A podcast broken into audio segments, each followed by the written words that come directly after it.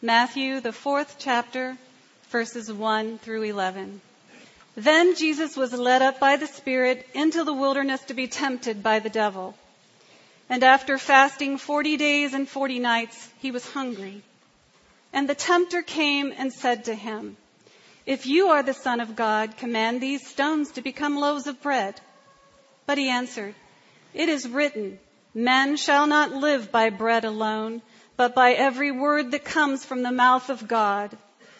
Then the devil took him to the holy city and set him on the pinnacle of the temple and said to him, If you are the Son of God, throw yourself down, for it is written, He will command His angels concerning you, and on their hands they will bear you up, lest you strike your foot against a stone. Jesus said to him, Again it is written, You shall not put the Lord your God to the test. Again, the devil took him to a very high mountain and showed him all the kingdoms of the world and their glory. And he said to him, All these I will give you if you will fall down and worship me. Then Jesus said to him, Be gone, Satan, for it is written, You shall worship the Lord your God, and him only shall you serve. Then the devil left him, and behold, angels came and we're ministering to him. This is the word of God. Gracious Father, we thank you for um, passages like um, Matthew 4 and its um, the difficulty with which it begs us to ask hard questions and to um, wrestle with how was your son tempted? What did that look like? What does that mean? And how do we apply it? So Lord, we thank you for texts that make us conflicted in the inside, that are confusing, confusing and are challenging. And we pray now that you would use our time, our study to open our eyes to what you want us to learn.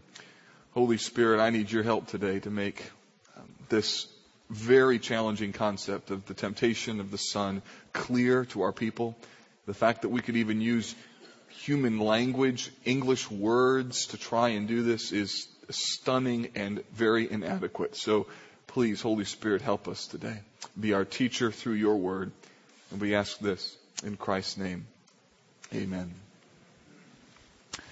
Sometimes um, some of the most penetrating thoughts or questions come from children, don't they? Remember the uh, this little book that maybe you read when you were a child called "The Emperor Has No Clothes"? Remember that one? Everybody else is uh, all under the swoon of the emperor and no one has the courage to say, hey, the guy doesn't have any clothes on. Except some kid in the parade says, the emperor has no clothes. Kids often have no real understanding of the tension associated with some of their questions or some of the things that they might say. For example, um, a nephew of mine, uh, one time as somebody was coming to their house to fix something, uh, the guy who was fixing it was uh, quite um, large and he was particularly large in the abdomen area. And one of my nephews said, "Hey, when's your baby due?" yeah, yeah. And I had another niece who um, said uh, one time when she was traveling down the road with her mom and dad, said, "Hey, mom and dad, what's that over there?" And they said, "That's a funeral home." And so, what's it for? It's where, where dead people go. And she goes, "How come dead people need a home?" Right? Good question. So sometimes children just don't understand the, the full orb of what they're asking, or even for that matter, the importance of what they're asking. Uh, a few weeks ago, one of my sons, um, in the midst of a conversation, asked me this question, Dad, if Jesus was fully God and fully man, then how could he be tempted? He asked, if Jesus was fully God, then how is it possible for him to be tempted like me?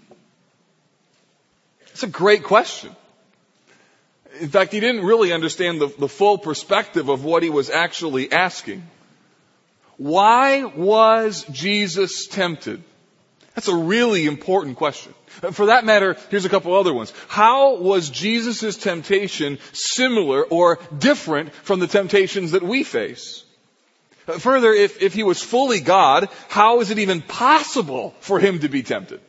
And for that matter, if he's God and man, how do we reconcile those two things? And then what does it mean for his ability to understand me in that he was tempted if he's tempted in a different way than I'm tempted? Those are enormously important questions. And sometimes it takes children to ask them because they don't understand the full importance of even what they're asking. So this morning we're going to attempt to look at this question of why was Jesus tempted? And I hope to answer that question and then the other subset questions underneath it to try and help us understand why this passage is in, in the Bible, why it's so important, and what help and hope is there for us in the fact that the sinless Son of God, fully God, fully man, was tempted.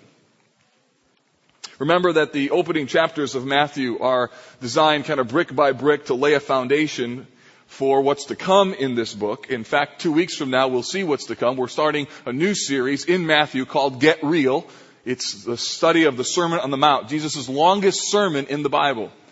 And what Matthew is going to do in these early chapters is very quickly lay the foundation for who Jesus is. That he is the Messiah. That, that he's the one, the one long waited for, the one anticipated, the one hoped for. And what he's going to do is use these critical events in Jesus' life early on to lay the foundation for this future ministry. And last week we saw that in the baptism of Jesus. And we saw that the baptism of Jesus was in order to inaugurate his ministry, to, to send his ministry out, to validate him, and but it was also to identify him with mankind. And what's interesting is that immediately following the baptism of Jesus, where God says over him, this is my beloved son in whom I am well pleased, the very next pericope, or the very next thing that's in the text is, then Jesus was led by the Spirit in the wilderness to be tempted by the devil. And that is not by mistake.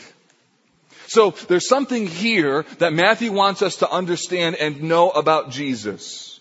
But it begs the question, why is the temptation of Christ so important for us to know and study? Well, this morning I'm going to give you five reasons why I think Jesus was tempted and why Matthew felt it was important enough to put in the early chapter of his book and uh, those five reasons, three of them are going to come directly out of the text, and then there's going to be two that are by inference, or by application, or by conclusion based upon the body of material in Matthew chapter 4. So again, five reasons why Jesus was tempted. Number one is this, he was tempted in order to show us divinely designed testing. To show us divinely designed testing. Look at verse 1. It begins, then Jesus was led up by the Spirit into the wilderness to be tempted by the devil.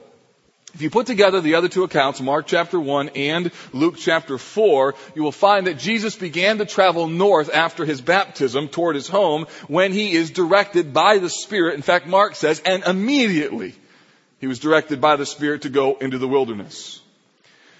Now the wilderness in the biblical narrative is a place of testing a place of testing in particular for the nation of Israel. Remember that it was there that God tested them for 40 years after they failed to obey His command and take the land of Canaan. Some of you will remember the Sunday school song about the 12 spies. 12 men went to spy out Canaan. Remember this? 10 were bad and 2 were good. Remember that? So that, that test, the 10 were bad and 2 were good, that failure caused them to then be launched into the wilderness for 40 years. So the fact that Jesus' is fast is 40 days and the fact that he's in the wilderness is not by coincidence. It is that Matthew is showing us that Jesus is the perfect Israelite and that his 40 days of wilderness testing will prove his obedience. So if you want to know specifically in a little bullet form, why is this passage here? Essentially, the temptation of Christ is designed to validate and prove his obedience, to show that in his humanity and his divinity, he is deeply committed to obeying the will of the Father. That's the big picture summary reason why this passage is here. But that doesn't answer why Jesus specifically was tempted, or in what ways he was tempted, or how that relates to us. The word tempt is really important to understand. Because the text says something rather difficult. It says that then Jesus was led up by the Spirit into the wilderness to be tempted by the devil. That creates a little bit of a challenge.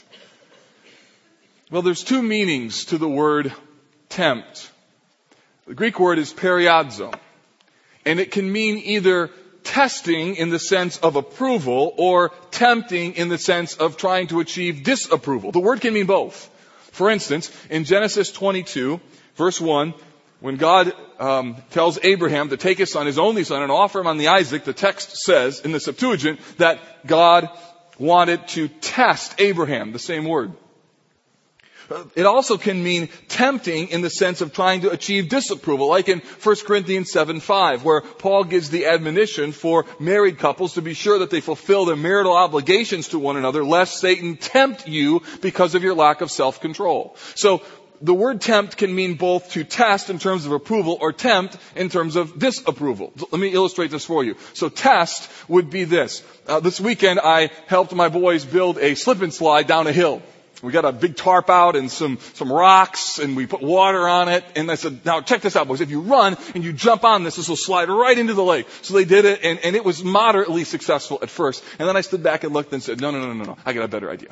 Get me baby oil and a little inner tube. So we got some baby oil. We squirted that baby down and an inner tube. We lathered that thing up like a big donut. I said, now let's test it, right? Here we go. So they jumped on it, sure, zoom into the water, like, yeah! So when I see that, that slide and I have an idea, now let's check it to see how good it is, or if we can make it better, I'll use the word test. Let's test it. Seeking to approve it. The opposite of that would be what I saw in the rearview mirror on the drive home. It is that in the back seat, we got kids who are like touching you, touching you. That's not a good test. That's testing for disapproval, right? Not touching him, I touching you. So that, that difference between those two is remarkable. But you could use the same Greek word to describe it. I could say, stop testing your brother. Or I could say, let's test the slide. Same word, really different meaning. In fact, the word has entirely different meaning depending upon the motive of the one doing it. In fact, the very same event could either be a tempting event or a testing event, and it could be the same event depending upon which vantage point you're looking at it. A great example of this would be Job. That's a classic example where, where Job is um, identified as a model of righteousness, and so God tests him while Satan tempts him. And so in the same event, God wants to validate Job and Satan wants to vanquish him through temptation. John Calvin says of Christ's temptation that it is the Father's aim to accredit Jesus and it is the devil's aim to discredit him. So what's important to note in the word tempt and the whole dynamic that's happening here is the simple fact that it is the Spirit of God who is leading the Son into the wilderness to be tempted by the devil. So there's a clear sense that what is happening here in Matthew 4 is not by accident. There are divine purposes here. That there's a specific end that God is trying to accomplish. And what's going to take place is that Jesus is going to fully prove his fidelity to the Father over the next 40 days. He's going to embrace his full humanity. He will choose to not use his divinity to short circuit the process of testing of the Father or use his divinity to short circuit the temptation by the devil. He will use the fully orbed sense of his humanity to resist the essence of the temptation. So the main reason why this is in Matthew 4 is to show us the complete obedience of the Son, and this testing was by divine design. Why is it important that we know that? Because the New Testament in another place says the exact same thing. That there is a limit to everything that happens. 1 Corinthians 10:13. No temptation, same word, no trial, no temptation, whatever your vantage point you want to see it at. No temptation has overtaken you that is not common to man. God is faithful. He will not let you to be tempted beyond your ability. But with the temptation, He will also provide the way of escape that you may be able to endure it. So here's the deal. There is never anything in your life that you face that you ever have this excuse. I can't handle this. I can't do this. And in one respect that's true, because you can't but you always have the spiritual resources to be able to defeat what is in front of you. And what Matthew wants us to see is that everything that's happening here is by divine design. This is not a mistake. There's something here that God wants to do and wants to show us. So what is that? The second thing, second reason why this is here, is to uncover the schemes of the devil. It is remarkable how much we learn here about the schemes of the devil. If you think about it, there is no more appealing target for the enemy and no more difficult target for the enemy than the Son of God. If he gets him to fall, the whole thing falls. And at the same time, there's no more formidable foe when it comes to temptation than the Son of God. So when Satan throws these temptations at Christ, he has to be spot on his best game. He has to throw at him everything he can in the kitchen sink, so to speak, in order to try and get Christ to fall. And what we learn is the way in which he goes about doing that. And what he does is this. Very important to note. He offers the Son a shortcut on obedience.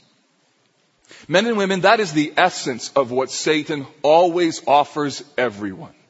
He always offers people a shortcut. Listen to me. Hell is going to be full of people who thought they found the shortcut to pleasing God who thought, no, there's no way that just receiving Christ by, by accepting His death as my own, that, that's not what that means. I don't have to confess that I'm a sinner. I just have to do better stuff. That's what I have to do. And that shortcut results in damnation. That's why the scripture says that wide is the gate that leads to destruction and narrow is the way that leads to life and few there be that find it. The devil is in the business of making multiple shortcuts along the path of life.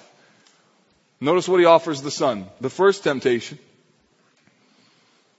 verse 3 of chapter 4, if you are the Son of God, command these stones to become loaves of bread. What, what's, what's the temptation here? The temptation is you're the Son of God, you've got power, you've got the authority, meet your physical needs by that power. You're hungry, Jesus, you haven't eaten in 40 days. So use your power, take these stones, and voila, make them bread. The temptation was this, a shortcut to provide his own relief to be able to use his divine powers to short circuit the testing that God had put him in. To, to, put a box, so to speak, on his willingness to submit to the will of the Father and to submit to, in obedience to what he wanted for the Son. And he says, use your power to provide for your own relief. That was the shortcut. The second temptation is he takes him to the pinnacle of the temple. And we're not sure if this is a, a vision or if he actually goes there or not, but regardless, he says, throw yourself down, and then the sneaky devil quotes the Bible, quotes Psalm 91, indicating that if Jesus did this, that God would rescue him. Look at what it says in verse 6. He will command his angels concerning you, and on their hands they will bear you up, lest you strike your foot against a stone. So what is he offering him here? The enemy is quoting the Bible. By the way, note that the Bible, know, the, the devil knows the Bible better than you do. He's quoting the Bible and he says, throw yourself off the pinnacle of the temple and, and God won't allow you to die. This verse tells us that and therefore he'll save you and instantly people will know that, that, that, that you are the son of God. It'll validate your ministry. It'll prove that you're real and you'll get a massive following of people. So he says to him, prove that you're real and, and that was a shortcut.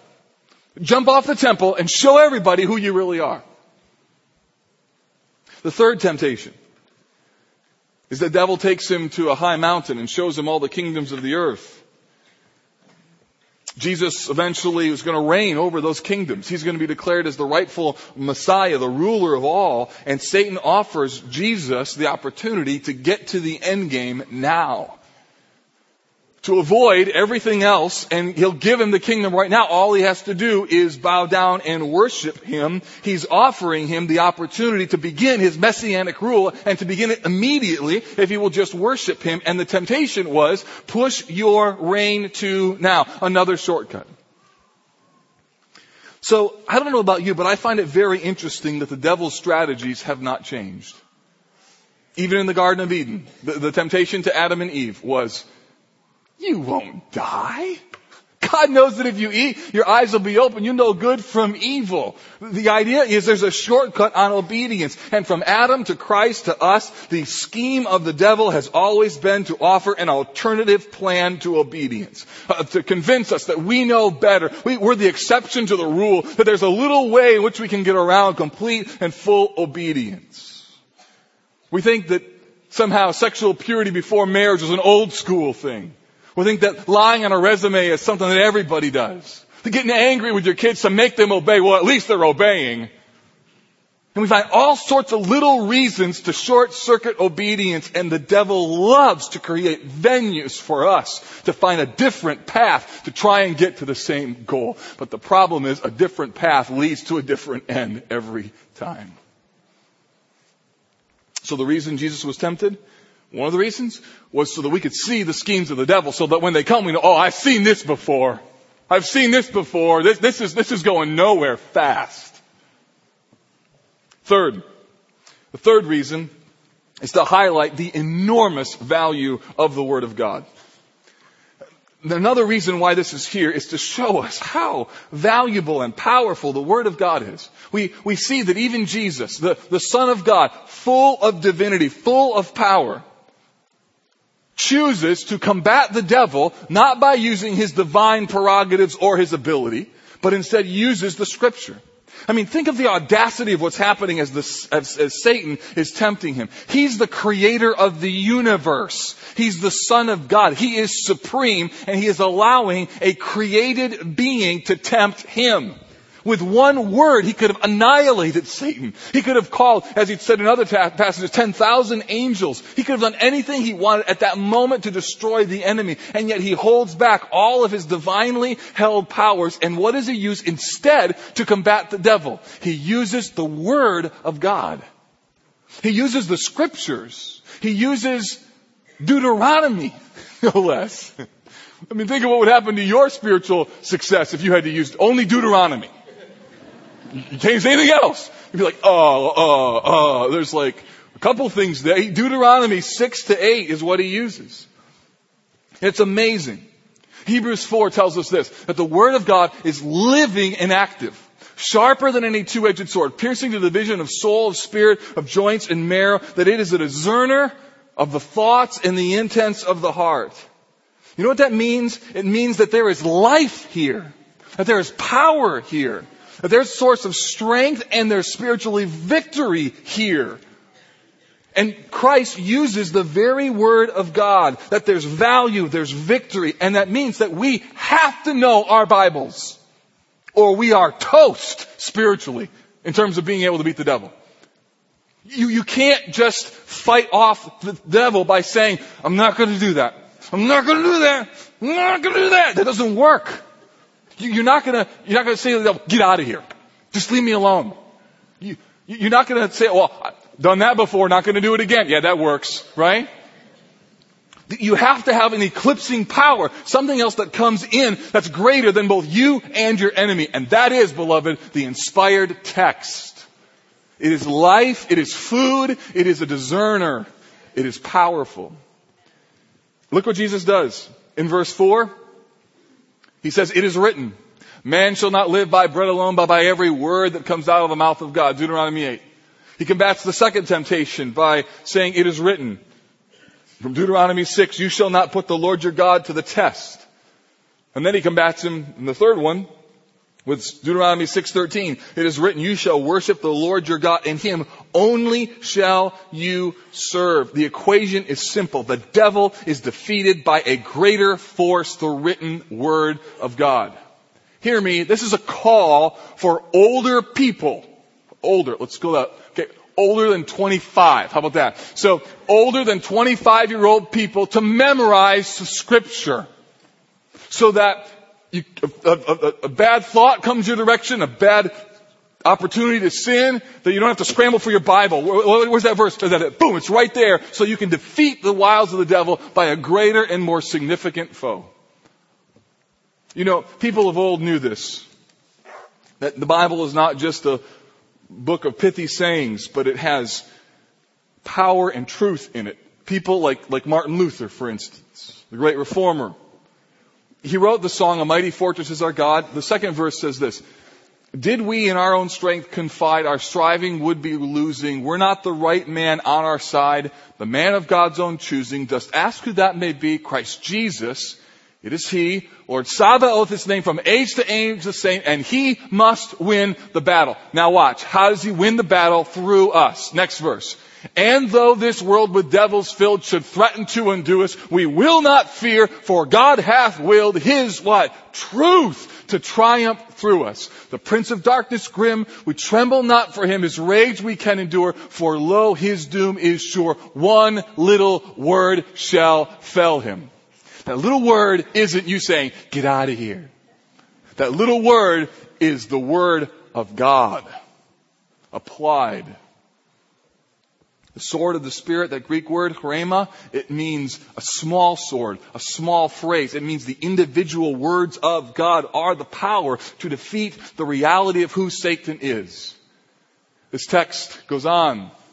That word above all earthly powers, no thanks to them abideth. The Spirit and the gifts are ours through Him who with us sideth. Let goods and kindreds go. This mortal life also, the body they may kill, but God's truth abideth still. His kingdom is forever. Hear me. The kingdom of Christ is rooted in the Word of God. That's the essence of all obedience. It's the essence of all power. And it's the essence of how Jesus won the battle in a face-to-face combat with the enemy. He chose to use the scriptures. So if Jesus could trust the scriptures, shouldn't we? So, now by inference. The first three were to highlight the enormous value of the word, to uncover the schemes of the devil, and to show us divinely designed testing. What are the other two? Well, fourth, notice this. His testing and his temptation is given to demonstrate Jesus' sympathy. And, and, this is where we come back to the question that I began with. So, why was Jesus tempted and, and how does that relate to my world and him knowing what it's like? Because the Bible tells us that Jesus is not an aloof ruler. Instead, he truly understands. He's a, a, a savior who cares. The, the, Bible's replete with texts on this. For instance, look at Hebrews 4:14. It says this, since then we have a great high priest who has passed through the heavens, Jesus the Son of God, let us hold fast our confession. For we do not have a high priest who is unable to sympathize with our weakness, but one who in every respect has been tempted as we are, yet without sin. Let us then with confidence draw near to the throne of grace that we may receive mercy and find grace to help in time of need. So this passage, along with another one, Hebrews 2, 14 to 18, link Christ's ability to help us and our confidence and hope. Meaning that our ability to pray and come and say, give me grace and help me is directly related to another thought. You know what it's like to live in my world. You, you suffered in my world and so when I come to you, I'm not having to explain to you what it's like to be me and be human. You know and so you're ready to help me. In other words, who do you want to help you when you're hurting? Do you want somebody who's never walked in your shoes? Or do you want somebody who knows what it's like to have done what you've done? Chemotherapy patients want to talk to chemotherapy patient survivors. People who are widowers want to talk to widowers about how they made it. People with rebellious children who've come back want to talk to people who have rebellious kids who are still waiting to come back. There's a beautiful merging of life experience. And this is what the text is telling us. That Christ in his temptation not only identifies with us in his baptism, but he identifies with us in our struggle in the world with temptation. Now, that then raises a question. Back again to the original question. If Jesus was fully God and sinless, if he was fully man and fully God, how is his temptation like mine? And, and I've heard uh, counsel people who've asked me that question. I've even thought it many times. It kind of goes like this. You kind of draw the conclusion, look, if, um, if, if Jesus has the powers of divinity at his disposal, if he's fully man and fully God, that means that, that Jesus has this whole pool of resources, like almost half of who he is. Well, that, that's not a fair appraisal of Christ, but this whole part of him that I don't have, I'm not divine, I'm just all human, and therefore, how can he possibly understand? Because he's got all sorts of extra stuff that I don't have. So does he really know what it's like? Or let me put it this way. So when Jesus is on the ground in the city of Jerusalem and he's having a conversation with Mary Magdalene, does he have to work to not lust after her? Does he have to work to, to guard his eyes? Does he have to work to think rightly about her? He goes to the house of a Pharisee. He walks in, sees the opulence and the, the wealth of, of the Sanhedrin. Does he have to work and make his heart not covet the things that they have? Did Jesus ever, when he's walking along the path and hear someone say something really dumb, the, the, the, guy said it frequently, does Jesus have to work to not say something, a really cutting remark? Does Jesus have to work in those respects? How, how is it, if he's divine, doesn't he have a leg up on us? That, that's how we think. And therefore, if he does, how can he really understand? Hmm. Now, three things on this. The first would be this. My, my answer to that understandable question, and, and frankly, that's a good question, would be this. That to sympathize doesn't require similarity in every respect. In the same way, for instance, if my kids fell down and they scraped their knee, and I said, Oh, honey, I'm sure that hurts. I scraped my foot once, and they're like, That doesn't count. It's my knee, right? Sometimes people struggle with when Jesus is tempted in every respect, what, is, what does that mean? Here, here's what I think it means. I think it means that he felt the full pull of sin like we do in our world. He felt the full emotions, the full humanity of temptation in every respect like we did. And it's important to note two things. Number one under this is that the, the basic temptations of humanity have not changed. I will concede the point that Jesus probably never had to struggle with whether or not he was going to speed in a car. Okay, that's safe. No, he didn't ever have to worry about that. But there were other temptations in the same category. The objects of history have changed, but the essence of the temptations have not. I've got news for you. It isn't any harder to live in our world than it was a generation ago. The temptations are the same. The objects have just changed over time. So the important point to note here is that the lure, the attraction, the gravitation, the pull of sin has not changed, and Jesus understood it, he fought it, he got the pull. Here's another way to think about it.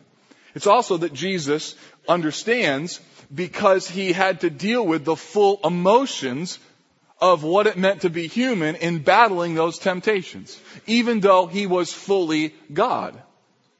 Let me illustrate it this way for you. And again, this is where human language doesn't, doesn't fully capture all of this essence. It's where we're humbled and realize, you know what, Lord, we, we can't fully describe this. So when I was in high school, I went to a camp one time and I went and did a high ropes course. You know those about 40 feet up in the air and they, they put, um, this thing around your waist and uh, your legs, and then you're hooked up to the support line. It's like a belay, and then you connect to the support line that's above you, so that when I'm going to do the, um, the the ropes course, I know the whole time I've got this support thing. It's like a four foot long uh, rope. It's attached to a guide wire above me. I know that if I fall, it's going to catch me. Uh, I know it's going to hurt, but it's, it, it's going to catch me. So I, I go to the, the, first thing, and I'm, my knees are shaking. I'm trembling. I'm scared out of my mind. And they, I have to jump from this platform to this net on the other side, this cargo net, and I got to grab it, and it's like a five foot jump and I'm, I'm, I'm going and I'm going to jump and they're saying, don't worry, it's safe. And I'm looking and I'm going, I'm 40 feet up, it's not safe, you know, and this side, my, my heart is just freaking out and I jump and I grab a hold of the net and I, and I, and I made it. And if I got down and you said to me, oh, that wasn't scary, you were connected the whole time, I'd have punched you in the nose. Because I'm up there and I know I got the connection, but I'm still feeling the full effect of the fear that's associated with jumping with nothing be- below me but air.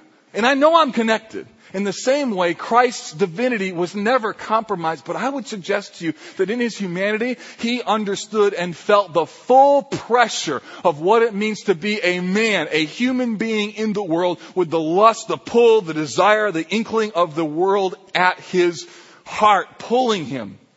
And yet, the Bible tells us he absolutely won every battle with temptation. Now, the second thing is this that you might say, well, was he really genuinely tempted though?